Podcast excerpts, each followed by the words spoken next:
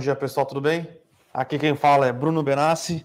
Estamos aqui para começar mais um Morning Call da Levante, dia 30 de março de 2021. Graças a Deus, estamos chegando no, no finalmente da temporada de resultados aí, dá, um, dá uns dias aí para a gente dar uma respirada, que daqui a pouco já começa os resultados do primeiro trimestre de 2021.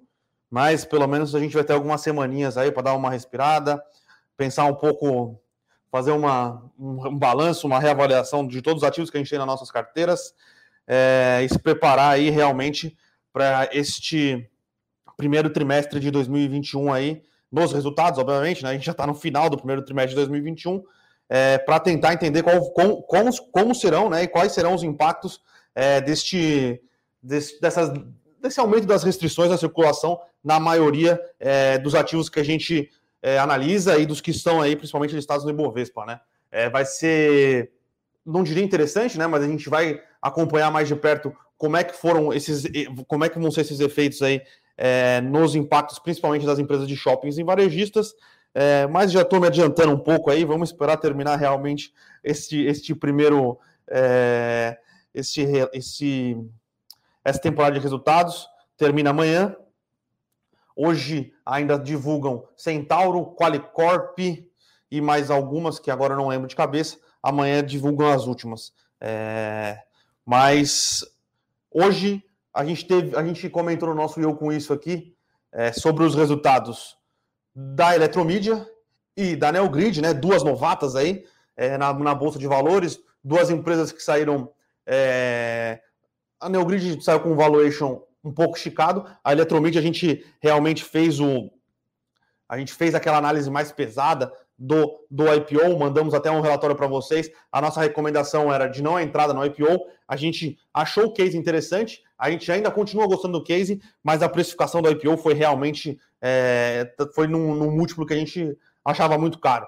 Mas vamos comentar um pouquinho mais destes, é, destes resultados durante o decorrer do nosso Morning Call, né? Vamos passar um pouco aqui pela, pelo político, né? Realmente ontem foi um dia assim é, de arrancar os cabelos, né? Tudo começou aqui, mais ou menos ali por volta do meio-dia, com a, com a notícia de que o Ernesto Araújo, né, que é o Ministério, que, que é o ministro das Relações Exteriores, né, ele ia sair do governo, né? Então veio essa notícia, é, foi confirmada durante a tarde, e lá por volta das quatro da tarde começou a pipocar outras notícias. O ministro da Defesa vai sair, é, o ministro da, da, da, Segurança vai sair, é, vai ter uma troca na AGU. Então, ontem o dia foi, foi realmente bastante agitado lá em Brasília e a gente ainda está tentando digerir o que, é, o que tudo, todas essas mudanças indicam, né? A princípio, a maioria da, das trocas de cargo é, a gente não vê ingerência política, né? Não, não parece. É, tirando talvez o Ernesto Araújo, que saiu porque ele realmente tinha uma relação muito desgastada é, com o Senado, mas aí era uma relação desgastada com todos os senadores, não só com o Centrão. É, e, mas aí o que a gente enxerga aqui como o maior poder aí do Centrão, diria, entre, entre aspas, é a colocação da, da. Deixa eu só lembrar o nome dela, se eu não me engano, é Flávia Arruda, é isso?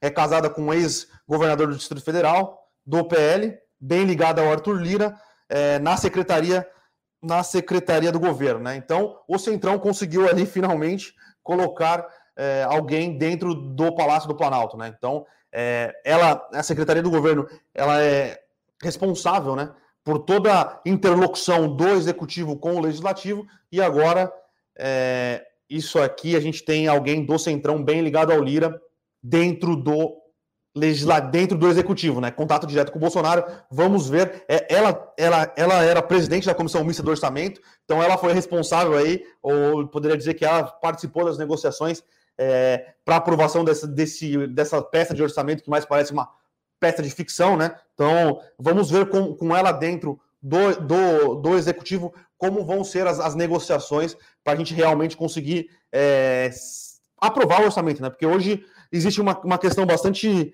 é, interessante se discutindo que se o presidente Bolsonaro ele assinar a peça orçamentária do jeito que ela está, se já configura crime de responsabilidade, se não configura, é, então realmente precisa a gente precisa resolver essa questão do orçamento, tá? Essa questão do orçamento é bastante é, importante, é, é, é, muitíssimo importante.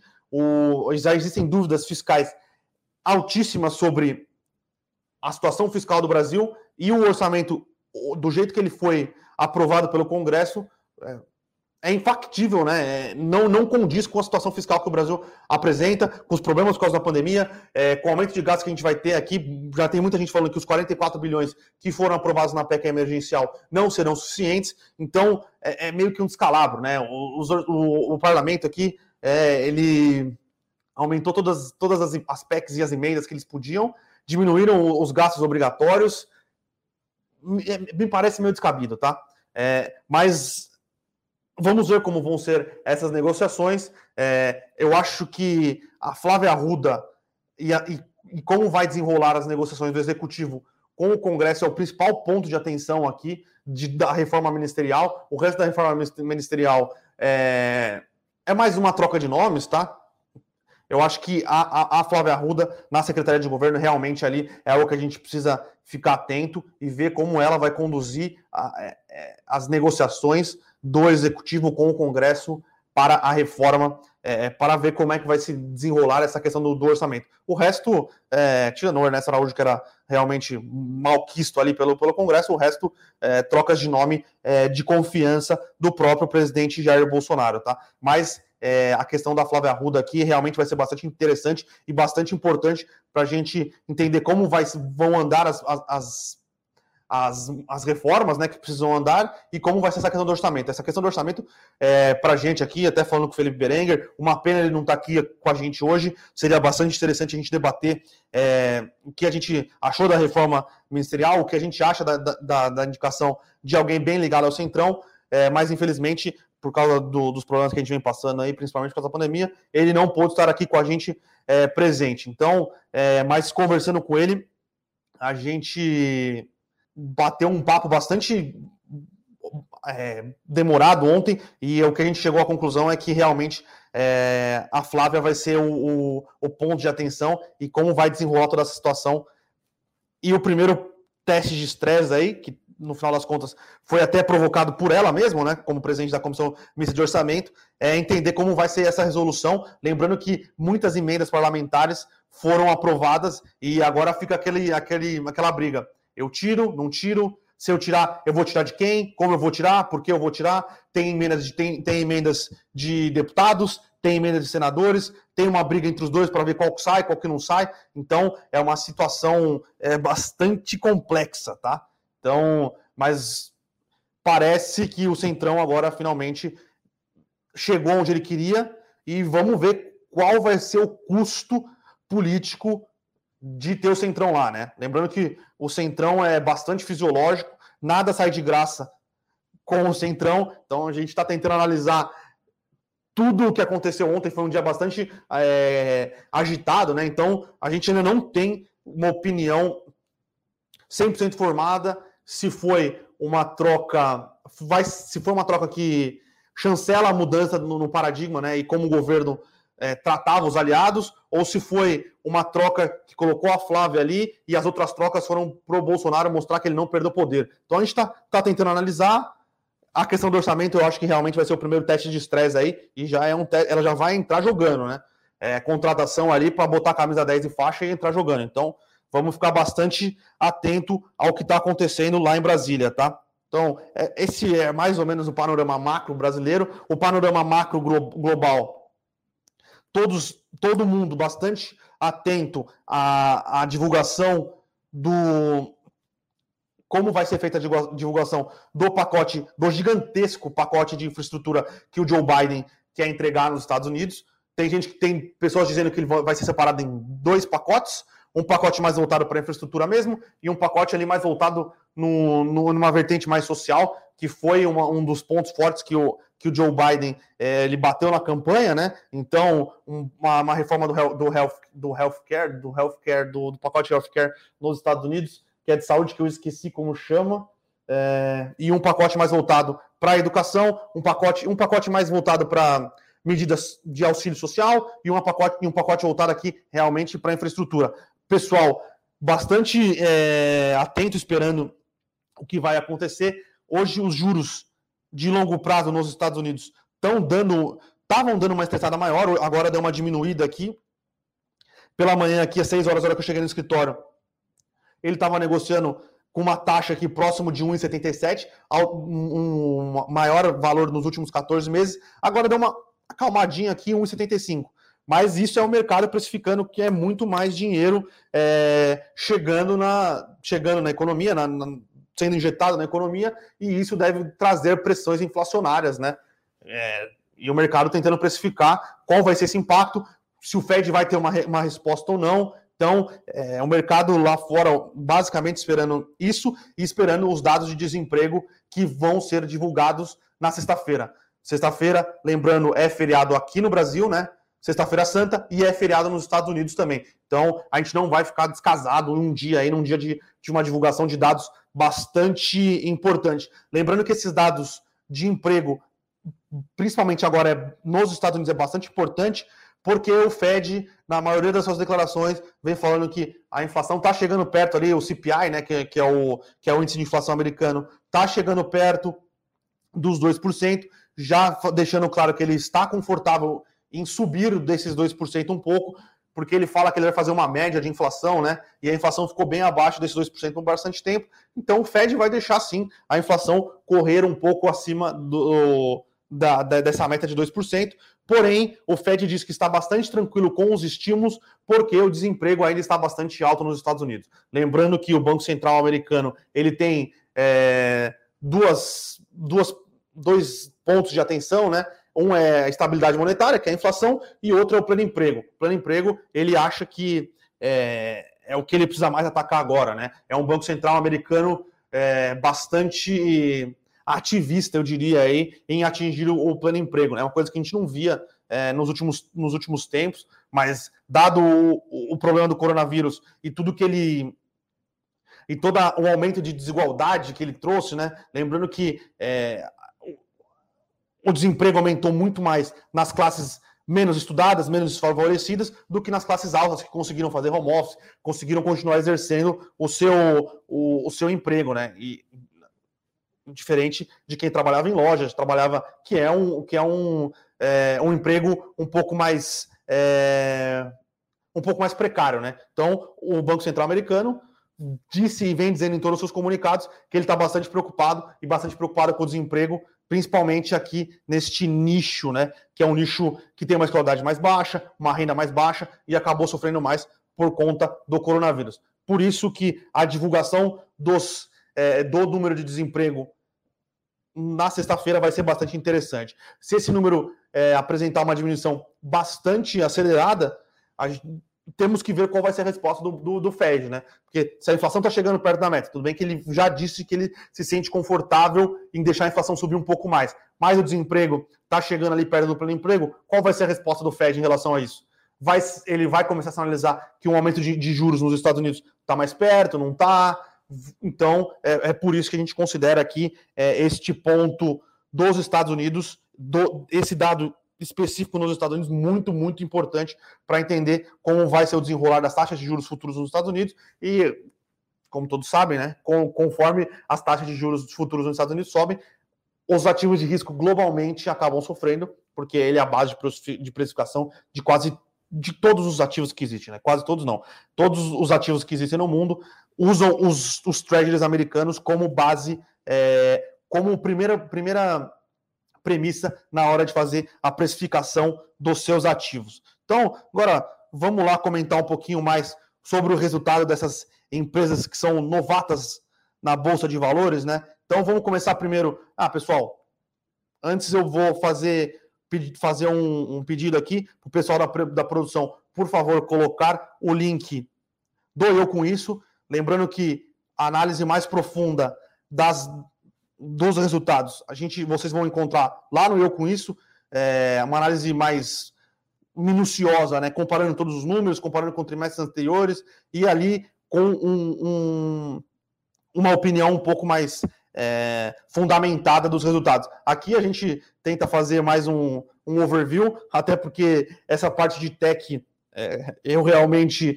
tenho é, dificuldades de fazer um valuation, eu sou um pouco mais eu sou um cara um pouco mais de valor do que um pouco de growth, né? Um pouco de tech, e até diria que eu não sou lá muito tecnológico na minha vida pessoal. Então eu tenho um pouco de dificuldade em fazer essa, essa análise. Lá foi realizada pelos, pelo Rodrigo Carneiro e pelo Japa. Eles são um, um pessoal mais de tech, eles têm uma cabeça mais voltada para esses valuations do que eu. E outro ponto muito importante que eu queria, gostaria de, de falar com vocês, saiu o último vídeo da, da minissérie do Eduardo Guimarães, né? A minissérie Expert Trading. Se o pessoal do da produção conseguir colocar o link aí, quem quiser assistir, minissérie é, muito bem é, apresentada pelo, pelo Eduardo Guimarães. Este era o projeto que o Eduardo Guimarães estava focado, né? Por isso que ele não estava aqui participando do nosso, do nosso Morning Call. Agora, amanhã, ele estará aqui presencialmente para explicar um pouco melhor o que é esse Expert in Trading. E, mas hoje vocês já podem aí clicar, assistir os vídeos da minissérie. É, lembrando que quem participar dessa minissérie, quem chegar, quem conseguir, vai poder depois ter um, um, contato direto com o Eduardo Guimarães ali dentro da série, vai poder responder algumas perguntas e vai poder escolher uma, uma ação aí que para o Eduardo Guimarães fazer análise. Então, quem puder aí, link está na descrição. Um, um Eduardo Guimarães, é, como eu disse aqui ontem, ele é um mentor aqui para toda, toda a área de análise e essa minissérie ficou realmente é, muito boa, tá? Então, link na descrição. Quem quiser, clica lá e assiste, assistam os vídeos, tá? Então, deixa eu. Acabei o merchan aqui, né? Um pouquinho de merchan neve sempre é positivo. Então, vamos lá para a análise das empresas. Vamos começar aqui pela Eletromídia. Eletromídia, pessoal, lembra? A gente fez um relatório de IPO, pra, pra, foi um relatório de IPO que a gente fez uma dinâmica um pouco diferente do que a gente costumava fazer. Foi um relatório de IPO exclusivo para nossos assinantes, tá? A gente lá explicou o case. A Eletromídia é uma empresa que atua num, num, segmento bem nichado no Brasil, tá? Não tem muitos concorrentes, mas é o que eles chamam de mídia fora de casa, né? Então ela fornece espaços publicitários em, em locais normalmente de, de grande circulação. Então, é, no ônibus tem, você vai ver elevador, é, shopping, é, aeroporto. Então, é aqueles painéis, os painéis podem ser digitais ou pintados, né? No metrô tem bastante coisa pintada, principalmente nas estações, e é uma mídia fora de casa. Então, foi um setor que, como vocês. É um, a eletromídia tem boa parte do seu resultado focado, era focado, mais focado no transporte, né? Foi um setor que teve sérios problemas durante o, ano de 2020, né? Por causa da diminuição, de circulação de pessoas os anúncios neste, é, neste segmento, que é, acho que é 50% da receita da eletromídia, acabaram diminuindo um pouco, mas ela conseguiu crescer em outros segmentos, inclusive no segmento de, de elevador, que é um segmento que é mais rentável para a eletromídia, porque não tem outorga, você não precisa negociar, você não precisa é, pagar o setor público para fazer, é, para colocar as propagandas, é, mas a eletromídia mostrou um resultado devido, é, dado todas as circunstâncias, o resultado é, ok. Foi um pouco abaixo de das nossas expectativas, tá? Mas é, foi um, um resultado é, que a gente pode considerar médio, tá? Não foi positivo, mas não foi negativo. Foi um médio. É, ela conseguiu aumentar o número de painéis disponíveis, né? Que é, é, é o painel é onde ela consegue entregar a mídia, a propaganda para você, pessoa, para você, pessoa que está transitando ali. Mas ela teve uma cresceu pouco a receita, queimou bastante caixa, teve prejuízo líquido e tem um, um, um, um porém ainda, né? No ano passado ela fez uma aquisição, é um porém só sobre o resultado, tá? Ela fez uma aquisição muito grande da Elemídia, né? Eram os dois principais players, a Eletromídia comprou a Elemídia, e por causa dessa aquisição que foi feita em fevereiro do ano passado, se eu não me engano, foi finalizada, o resultado ainda é muito poluído, tá? É, mas a gente tirou algum, algum desses é, a gente tenta fazer um. A gente tenta limpar o, o, balanço na hora que a gente faz a análise, mas realmente é, é complicado, né? Mas tirando isso, o resultado foi ok. Ela teve um crescimento de receita em comparação contra o, o quarto tri do ano passado, não foi um crescimento expressivo, foi um crescimento de 1%. No ano, como a gente pode imaginar, teve uma queda de receita, né? O, ano, o, tri, o segundo trimestre impactou bastante, impactou bastante a venda de publicidade por parte da eletromídia e teve prejuízo e queima de caixa, tá? A gente continua gostando do negócio, é um negócio que tem é, é, um pouco pulverizado no Brasil, só que a gente acha que nos múltiplos que ela está sendo negociada, ela ainda continua cara, tá? Tem bastante crescimento embutido, esse crescimento pode vir através de novas aquisições. Ela é uma empresa que fez bastante aquisições na sua história, mas tem bastante. Você tem que pagar bastante prêmio para conseguir aí real, para ela conseguir realmente é, e tem um, crescimento contratado bastante grande para conseguir realmente entregar bons resultados, tá? Então, é, a gente gosta do case, a gente só acha que a precificação foi realmente um pouco é, acima, um pouco elevada, tá? Agora, Eletromídia tá no 0 a 0 em linha com o índice, o índice está 0 a 0 a Eletromídia está 0 a 0 então o mercado está mais ou menos com uma ideia é, como a nossa, tá? Foi um resultado xoxo, um resultado médio. Então, é, agora vamos falar um pouquinho da Neogrid.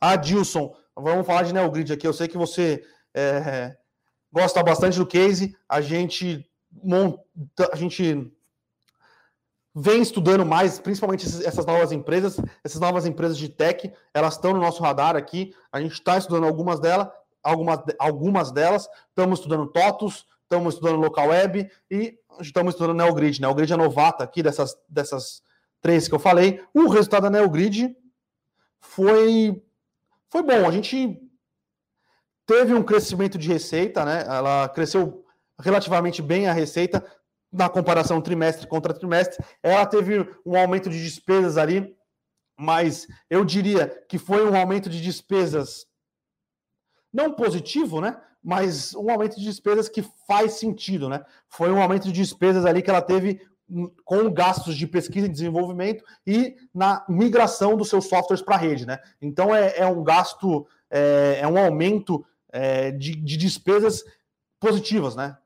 Se a, gente pode, se a gente pode dizer assim, que são aumentos de despesas que melhora a qualidade dos softwares e que torna os, coloca os softwares na rede, né? Então, não é aquele aumento de despesas que fala, puta, aumentou, diminuiu o meu EBITDA, que coisa ruim. Não, esse é um aumento de despesa que possibilita uma melhora, uma melhor, uma melhor prestação de serviços pra, para os seus, os seus clientes, né? Então, é, a gente achou um pouco negativo o resultado, mas por causa das expectativas que estavam embutidas aí na empresa, tá? Mas foi um resultado foi um resultado misto, eu diria, tá? Aumento de receita foi positivo, esta queda no EBITDA foi um pouco negativa, é, mas o, parece que o mercado aqui gostou do, do resultado. Né? O grid está subindo quase 4,5%. Às vezes, o, o, mercado, no final das contas, é o rei, né?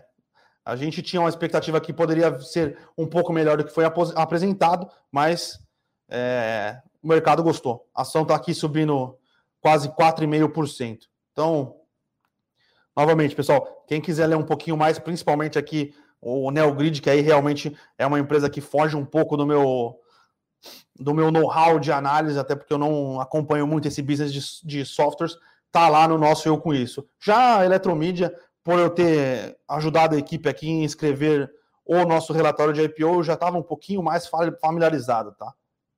Mas, e aí a última notícia é o, aquele que a gente trouxe aqui ontem, é, sobre o impacto dos das perdas envolvendo um, um, um, fundo, um hedge fund nos Estados Unidos, né? É, sobre as ações do Nomura, que é um banco japonês, e sobre as ações do Credit Suisse. Foram os dois bancos mais impactados aí. Existiam alguns outros bancos que eram brokers, né, desse, desse mesmo fundo, mas parece que Morgan Stanley e o Morgan Stanley e um, se eu não me engano, o JP Morgan, talvez, eles já vinham desalavancando o fundo, né? Então, eles já vinham desalavancando a posição, falando, ó, pode começar a vender aí, que eu sei que você não vai ter margem para me cobrir. Agora, os outros dois players, que é o Credit Suisse e o Nomura, eles realmente foram bastante impactados aí é, pelo fundo, pelo prejuízo do fundo. Lembrando, lá no, na verdade, o principal derivativo que esse fundo utilizava, ele não pode ser, ele não existe nem dentro da regulação americana, tá? É um derivativo que ele fazia um swap, né? Ele, ele, ele ficava na ponta comprada nas ações e ficava na ponta vendida no índice. Então, era uma. É, no final das contas, o fundo ele ficava só na liquidação da diferença, tá? Se as ações subissem mais do que o índice, ele ganhava dinheiro. Se as ações caíssem mais do que o índice, ele perdia dinheiro. E aí ele estava em algum diversas ações que foram perdendo, é, que tomaram vários, na verdade tomaram vários prejuízos, não é a palavra certa, que, per, que tiveram uma cotação bastante impactada nos últimos dias e conforme foram, foi caindo muito essas cotações e o índice não caiu tanto, o, o, esses dois bancos falaram, pessoal, e aí, preciso de mais margem, preciso de mais margem, preciso de mais margem. E essa era uma operação que dizem que tinha uma, uma alavancagem de 10 a 20 vezes. Então, não, tinha, não teve margem, e aí começou a liquidação de todas as posições, e os bancos acabaram tomando prejuízo por causa disso, né? O, eles estavam expostos a essa, essa, operação. Esse hedge fund não tinha o capital para pagar os, os para conseguir pagar é, essa chamada de margens, liquidou tudo e ainda assim os bancos ficaram é, no prejuízo porque não tinha capital suficiente, né? Você pensa, operação de 10 vezes, 20 vezes alavancada, você toma um prejuízo gigantesco nessa operação, você não tem capital para honrar, né? Você não tem capital para honrar essa negociação. E os dois bancos que parece que foram os mais impactados foram o Nomura e foi o Credit Suisse. É, era um hedge fund não muito grande, ele tinha 10 bilhões de dólares em, em, em, em capital, né?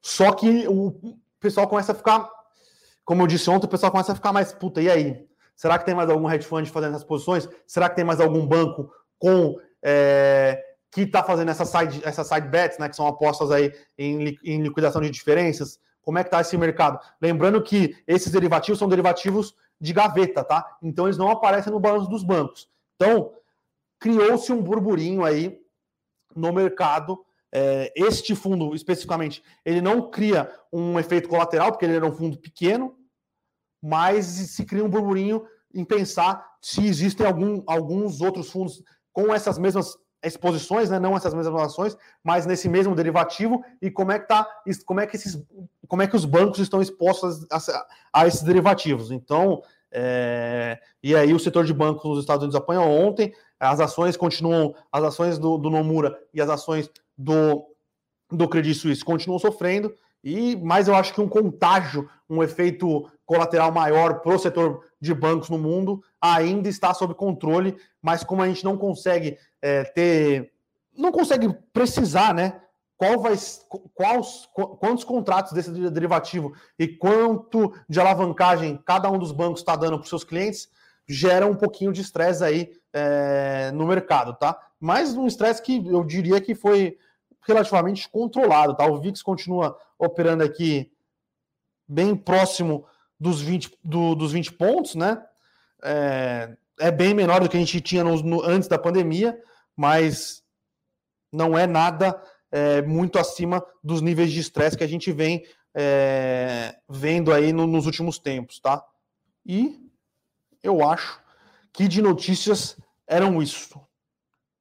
Agora vamos é, ao que vocês mais, mais interessam, senhores, que são realmente ali as perguntas. O Rafael Baldini Braz aqui, bom dia, investidores. Gostaria de saber, gostaria de saber mais sobre a bonificação de ações da Sul América. Eu perguntei aqui para o Eduardo Guimarães, que é o que ele acompanha melhor esse setor do que eu. Existe a, a, a Sul América, ela vai pagar uma bonificação aí que eu acho que é, se eu não me engano, é, seria como um é um dividendo escondido aí, né? De 6%, que você ganha as ações, você vai ganhar uma quantidade de, de ações da Sul América para cada ação que você tem, de 6%. As ações da Sul América estão sendo negociadas ex bonificações hoje, tá? Então, o último dia para você ter as ações da Sul América era ontem, para ganhar essa, essas bonificações, é, obviamente. O Guilherme perguntando de Home e Tupi. É, Guilherme, eu, te, eu vou te falar, ser bem sincero, Home eu acompanhei, eu acompanho muito pouco. Tupi, eu já acompanhei mais de perto que a gente tinha numa das nossas carteiras. É, Tupi é uma empresa que tem uma receita bem diversificada, tá? Ela tem receita vindo da Europa, receita vinda dos Estados Unidos, receita vinda do Brasil. É, é, um case que a gente acha interessante, a gente gosta. Eu sei que é uma aquisição relevante que ela fez, se eu não me engano, no final de 2019 ou no começo de 2020. Foi barrada pelo CAD, ela ia comprar é, uma empresa italiana ia, que ia, facilitar, ia aumentar bem né, o parque fabril dela, ia aumentar bem os contratos que ela tinha, mas essa aquisição foi barrada pelo CAD e desde então eu acho que a ação é, se embutia, se embutia um, um, um valuation um pouco melhor para Tupi por causa dessa aquisição. Mas com o dólar, com o dólar alto, com o mercado automotivo voltando, principalmente nos Estados Unidos, mais devagar na Europa, voltando bem na End, na China, é, é uma ação que a gente acha que, que pode desempenhar bem, tá? Home, eu confesso que eu acompanho muito pouco, cara. Então eu não, não tenho nenhuma opinião sobre, é, sobre a ação. O Valentim aqui querendo saber do setor de construção civil, tá apanhando muito, tá apanhando muito realmente. É, eu acho que tem dois pontos aqui que estão impactando o setor de construção civil, tá? Eu acho que tem uma questão de juros, juros futuros, né? Como o setor de construção civil ele é um setor de ciclo longo, demora bastante tempo para os imóveis serem entregues. Ele acaba sofrendo por causa disso na precificação e tem uma questão também de curto prazo dos juros e como vão impactar o financiamento imobiliário. Então, esse aqui é o ponto de juros, é, é um ponto que a gente está atento. A maioria dos resultados aqui, Ezetec, Cirela, foram muito positivos. A velocidade de vendas continuou positiva. Cirela gerou um, um, teve uma geração de caixa grande, boa, é, continua conseguindo vender. Os bancos é, continuam bastante ativos no, no, na questão do financiamento imobiliário. Então, este é, é um problema que a gente vai este, na nossa opinião, é um problema que vai impactar mais o setor de construção civil se a gente vê um descontrole inflacionário, um descontrole das contas públicas e os juros realmente ter que subir muito mais, tá? Se os juros tiverem que subir para cada dos 8, 9, 10, 11, 12%, aí a gente já enxerga que o setor de construção civil realmente vai ser bastante impactado. No que está precificado agora, que é um juros na casa de 5, 6%, a gente já não acredita em impactos tão relevantes no setor de construção civil. Agora, um outro ponto que eu acho que está impactando o setor de construção civil é a questão do, do aumento no custo da matéria-prima, tá? É, com, todas, com, todas as empresas de construção civil que a gente tem conversado agora, eles estão conseguindo repassar o preço nos imóveis novos ali, né? E nos imóveis que não estão prontos, eles repassam um, uma parte desse preço via o INCC, tá? Lembrando que contrato é, de, de, de financiamento a, que, que a obra não está finalizada, não foi feito o repasse para o banco, o índice de correção é o INCC. E o INCC não subiu tanto quanto o GPM, mas é um índice que teve uma alta, é, uma alta considerável, e isso aí re, re, repassa aqui, né, na, na, na, atualização das carteiras do, do financiamento imobiliário da construtora junto aos mutuários. E o, o resto que a gente tem conversado, das obras novas, eles estão conseguindo repassar ali é, no, metro, no valor do metro quadrado, tá? Mas é um ponto que a gente está, um ponto de atenção que a gente tem, é um ponto que a gente pergunta para todas as empresas que a gente fez conference, como é que está esse impacto é, da, do aumento da matéria-prima no, no, no, na margem, né? Como vai ser esse impacto? É, daí um, tem essa questão que eles repassam via NCC, que eles estão conseguindo repassar no valor do metro, do metro quadrado, mas é um ponto de atenção que a gente tem aqui. Mas é importante a gente lembrar que o setor as commodities, principalmente as metálicas, né, que, que são é, que impactam mais aqui o custo da construção civil, eles, vi, eles tiveram bastante, por bastante tempo, né, não tiveram aumento. Então, por hora, parece que as coisas estão equacionadas no setor de construção civil, mas a gente continua com bastante, é, de bastante atenção aqui, tá? A gente está é, com uma pulga atrás da orelha, porque realmente o, o o, o preço das commodities ele, ele tem subido muito forte nos últimos meses. Isso pode acabar impactando a margem da, do, do, do, setor de construção civil, com certeza. Vou, o Pedro está perguntando qual que é o dia de a data X, né, ou a data de pagamento de dividendos da Minerva. Eu vou perguntar aqui se o Eduardo Guimarães estiver olhando e conseguir me ajudar. Eu olhei semana passada e acho que só tinha a data de convocação da Assembleia, que vai acontecer dia 13 ou dia 14 de março. Aí, com a convocação da Assembleia, a gente vai saber direitinho é, a data. Eu vou até entrar aqui. Minerva RI. Lembrando que ontem a Minerva teve uma performance bem acima do índice, tá? Chegou a subir 6%. Vamos aqui. Atas de reuniões. Vamos ver. É, eu peguei uma ata aqui que fala só da, da última emissão de debênture, que foi uma debênture de 1,6 bilhões. Deixa eu ver se eu acho em outro aqui. É, não achei nas atas aqui, pessoal. Desculpa. Eu vou pedir para o pessoal, se os caras conseguirem é, darem uma força aí e puderem me informar se tem alguma data realmente, quando vai ser realizada a Assembleia. Na última vez que eu, que eu olhei, a Assembleia não tinha sido analisada, então não tinha a confirmação dos dividendos, né? Mas isso é meramente para a Assembleia decidir quando vai ser, né? E a data, quando a, quando a ação vai ficar X. Mas eu não consegui achar aqui. William Pereira aqui perguntando: Bom dia, Levante. Essa mudança política já estavam precificadas? Vocês veem algum impacto? É... Na verdade, a gente pode perceber que sim, né? A bolsa ela fica oscilando entre os 112 e os 115 já faz algum tempo, né? Então, eu acho que toda essa estabilidade política, quando tem novidade, a bolsa sobe um pouco, quando não tem, ela cai um pouco. Já está mais ou menos no preço, né? Eu acho que se a gente conseguir, primeiro, primeiro ponto é aprovar o orçamento que deveria ter sido aprovado no ano passado. Se a gente conseguir aprovar o orçamento e conseguir andar alguma coisa com reformas, a bolsa tende a andar um pouco mais, tá? Mas eu acho que essa estabilidade política e, obviamente, a que, toda a questão envolvendo a crise de saúde que a gente vive já tá é, já, já implica nos índices da bolsa, tá? Lembrando que a bolsa no começo do ano chegou a bater 125 mil pontos. Então a gente teve uma queda é, considerável, entre aspas, da bolsa, e ela fica negociando entre 112 e 115 mil pontos já faz algum tempo. Então, agora, com a vacinação andando, tá?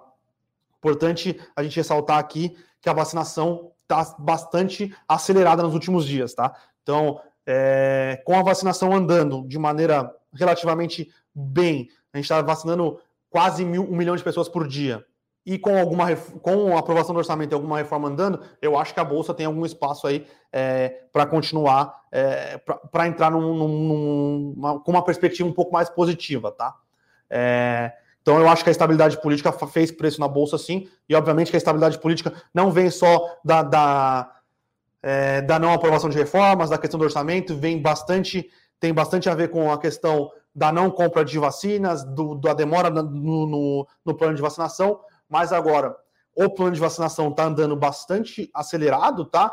E a gente vê um, uma melhora aqui na, na, na, aquisição de vacinas, com o Brasil tendo aquisição, tem, tendo feito aquisição de 500, como que a gente já tem, mais umas 400 milhões de doses para serem é, disponibilizadas até o final do ano. Então, eu acho que são pequenas coisas que vão melhorando o, o cenário, tá? A gente ainda vê com a gente ainda vê com bastante incerteza essa questão do andamento das reformas no parlamento, tá? Eu acho que, é, por mais que tenha sido indicado alguém do Centrão para estar tá lá no dia a dia, vai ser cada vez mais custoso para o governo conseguir andar com as suas reformas. É, o, o, o, mercado dizia bastante que o Lira era um cara bem favorável ao mercado, bem para o mercado, sabendo que ele nunca foi, né? Ele sempre foi um cara do centrão, é, bem centrão mesmo, e um cara pró-mercado, tão pró-mercado como o Lira e como o Rodrigo Pacheco não poderiam ter deixado uma aprovação do orçamento como foi, né?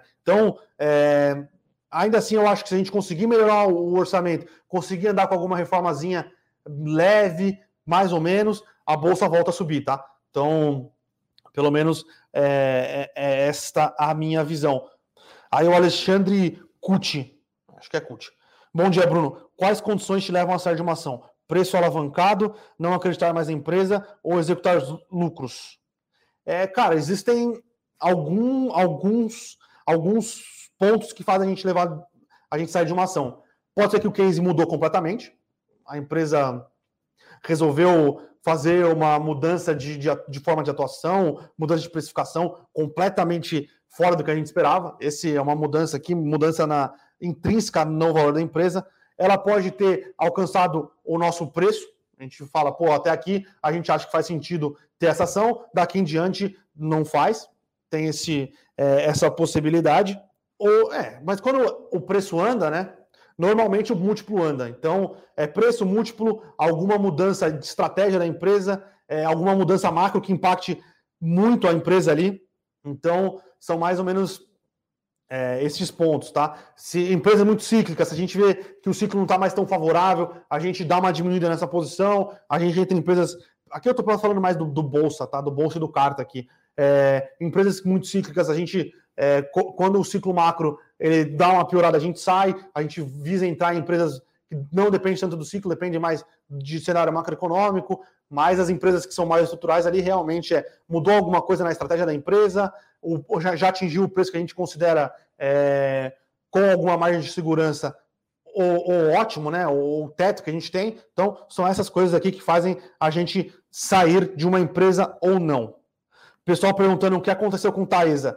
O que aconteceu com Taesa foi que a CEMIG, junto com a divulgação de resultado é, do, do último trimestre de 2020, anunciou que está estudando a possibilidade de sair da, da Taesa, tá? Hoje a CEMIG tem um stake de 21%, se eu não me engano, da Taesa, e ela está estudando uma possibilidade de vender essas ações. Então, o mercado enxerga como positivo normalmente quando é, algum player, player grande, né, ainda mais um player grande que tem ali é, um controle estatal como a CEMIG, sai de uma empresa. Então, foi por isso que as ações da Taesa é, subiram bastante ontem.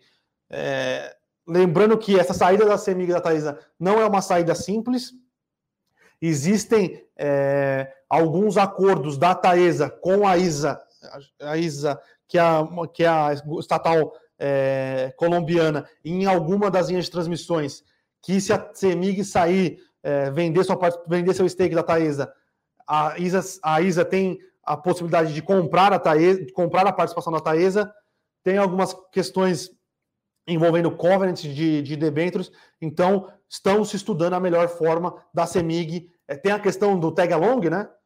Se a, de como fazer, é, se, se, de como se vender a, semi, a parte da CEMIG na Taesa sem é, acionar essa cláusula de tag along. Então existem algumas complicações técnicas aí para a CEMIG é, vender seu stake na Taesa. Mas parece que a CEMIG vai realmente querer de, sair de, ou diluir sua posição é, que, ela, que ela carrega dentro da Taesa. E isso acabou aí impulsionando as ações da Semig é, da Taesa nos últimos dias. O pessoal aqui perguntando por que JBS não mandou, apesar do, do bom resultado.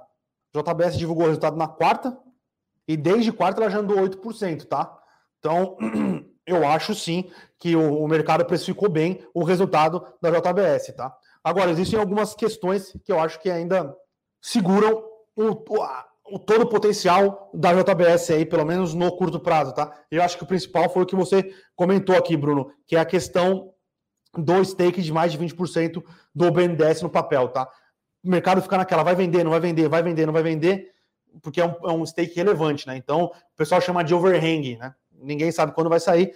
Então, quando tem um, um, stake bem grande para entrar no mercado, vão ser novas ações sendo negociadas, isso pode criar uma, uma pressão baixista aí, né? Uma, pelo menos uma pressão que segure as ações, é, o preço das ações. Então é o mercado nessa, nessa briga aqui, nessa, nesse cabo de guerra com, com o BNDES. O BNDES quer sair no maior valor possível para ele e o mercado quer que o BNDES saia para tirar esse risco de overhang.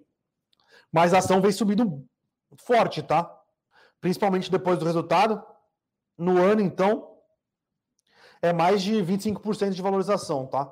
Eu acho que os resultados que estão sendo entregues pela JBS faz o mercado, mesmo assim, continuar enxergando potencial de valorização, mesmo com este medo do, do, do, do BNDES sair da ação. É, o Lucas está perguntando do resultado de, de Lopes. Cara, não olhamos, não acompanho. É, pedi para o Eduardo Guimarães, já está acompanhando aqui no Morning Call. Guimarães, se você quiser dar uma, comentário de Lopes aí, que você conhece bem melhor do que eu. Amanhã, por favor. O Nivan aqui está perguntando se só vacina resolve a bolsa andando de lado. Eu acho que não, tá, Nivan? É, além desse todo o problema envolvendo essa crise sanitária grande que a gente enfrenta, né? O fiscal continua sendo um, um dos principais impeditivos aqui para a bolsa andar, tá? Então, eu acho que o fiscal, que a, a crise sanitária, ela impacta o fiscal, porque se a gente não resolver a crise, a crise sanitária, vai ter aumentos, vão, vão ter que ser concedidos é, mais gastos fiscais, né, para tentar resolver a situação de, um, de, um, de, um, de uma vez por todas. Isso aqui pressiona o fiscal, o, o sanitário pressiona o fiscal, mais o fiscal, com crise de saúde ou não, ele precisa ser resolvido ou precisa ter pelo menos alguma sinalização aí é, do que o governo é, ele pretende fazer, tá? Eu acho que são duas coisas que estão pressionando a bolsa né, para ela ficar de lado, mas eu acho que o fiscal tem um impacto maior do que, do que a, a, a crise é, sanitária, tá? Até porque a crise sanitária ela acaba impactando cada vez mais o fiscal. Lembrando, tá, pessoal? Isso aqui é uma análise pensando mais em como vai reagir o mercado ou como o mercado responde ao dia a dia, tá? A, a crise sanitária é, é, é, é, é muito ruim, cara. É, é um pouco é desafiadora demais, tá? Então, é, se alguém tiver mais alguma pergunta aqui, estamos chegando no, nos 50 minutos aqui, no, no final da prorrogação. Vamos dar mais uma passadinha no mercado aqui. Bolsa subindo 0,4. Vamos ver como é que está o índice futuro. Índice futuro caindo 0,21. Então, é, o mercado novamente um pouco animado aí com, a, com essas mudanças que foram promovidas, é, essa pequena reforma ministerial. Novamente, a gente acha que, que é uma reforma ministerial que coloca o Centrão na articulação política, mas existem bastante nós aí para serem desatados, tá? Primeiro vai começar com essa questão do orçamento, então ela já entra num teste de fogo aqui. Se ela conseguir realmente é, desatar esse nó de uma maneira que não complique ainda mais nosso fiscal, eu acho que o mercado vai ter uma resposta bem mais positiva do que está tendo agora, né? Uma resposta um pouco mais comedida. Aí a Neogrid subindo 3%, Eletromídia subindo 0,6%, um pouco acima do Ibovespa. Maiores altas do índice hoje são as ações é, de reabertura econômica aqui, né? CVC, Gol, Azul, com uma alta, com uma alta bastante forte, tá? Embraer também está entre as maiores, as maiores altas do índice. Eu acho que isso pode ser explicado aqui pela, pelo aumento da velocidade de vacinação, tá? Então o mercado é, enxerga que quanto mais rápido forem quanto mais rápido for o nosso programa de vacinação, maior, mais, mais fácil, né? Na verdade, não mais fácil, mais rápido a gente vai conseguir voltar a uma certa normalidade. E aí, as baixas de hoje, é, PetroRio, as ações de commodities aqui, PetroRio, Uzi Minas, CSN, Suzano, é, Bradespar e Vale, lembrando que o minério de ferro está caindo, e o petróleo também está caindo lá fora. Lembrando, pessoal, que amanhã tem reunião da OPEP. Reunião bastante importante da OPEP, tá? Com China e Rússia é, deixando a entender que China, desculpa, com a Arábia Saudita e Rússia deixando a entender que eles são favoráveis a mais um corte é, de produção, né? Lembrando que conforme a demanda, conforme os novos lockdown, os novos lockdown na Europa aumentaram, as perspectivas de demanda, de aumento, né, da demanda por, por consumo de petróleo tiveram deram uma diminuída. Então, a Arábia Saudita e a Rússia, que são dois dos maiores produtores mundiais de petróleo, falaram: opa, pera lá. Então, já que a demanda não vai subir o que a gente espera, vamos dar uma controladinha na oferta. Quando você tem um cartel, você consegue fazer isso. Então, é, tem que ficar bastante atento, atento ao que vai acontecer amanhã, não. Quarta-feira, quinta-feira, na reunião do OPEP, vamos ver se realmente vai vir mais um corte é, na oferta de petróleo. Se isso realmente acontecer, eu acho que o petróleo pode dar uma recuperada aí, pelo menos no curto prazo, tá? Então, é, a passada rápida foi essa, eu acho que é isso. É, o pão de açúcar aqui continua uma rocha, subindo mais 3,32. Realmente, o, pão, o que o pão de açúcar tem subido nos últimos dias aí é inacreditável, eu diria. E, pessoal, eu acho que é isso. É, queria agradecer novamente a participação de todos. Quem puder, deixa um like aí no vídeo. Quem puder fazer mais um favor, é, comenta aí com, com, seus amigos, passa para seus amigos. É, lembrando que amanhã, para a alegria da nação, Eduardo Guimarães voltará a apresentar o Morning Call aqui. É, infelizmente, ainda não, não conseguiremos fazer na dupla aqui, dupla bem entrosada aqui. Diria que é quase um Estou é, pensando aqui um Dudu e Gabriel Jesus no entrosamento aqui, no, que foi responsável pelo título de 2016 do Palmeiras, dupla entrosadíssima de ataque. É, mas amanhã vocês teremos novamente a honra de ter o grande Eduardo Guimarães aqui apresentando o Morning Call e deixando mais uma vez aí quem quiser acompanhar é, a minissérie do Eduardo Guimarães, né? A minissérie do Eduardo Guimarães, o link está aqui na descrição do vídeo. Então, pessoal, Bebeto e Romário não é da minha. Na verdade, eu era vivo, Edu, mas eu era muito pequeno, não cheguei a acompanhar. Então, eu prefiro Gabriel Jesus e Dudu. Ou pode ser Ronaldo e Ronaldo e Rivaldo, vai. Essa Copa eu já, já vi de perto, já acompanhei mais ali. Ronaldo e Rivaldo, dupla S aqui. Acho que cai bem. Então, pessoal, desculpa as brincadeiras aí. Queria agradecer a todos vocês. Uma boa semana, bons negócios. Puta, os caras já foram para Pelé e Coutinho. Aí foi longe demais para mim. Aí eu sei que puta história, mas eu não era vivo. Ronaldo e Rivaldo, beleza. Então, Edu, amanhã você aqui, pessoal, bom dia, bons negócios e até amanhã com o Eduardo Guimarães.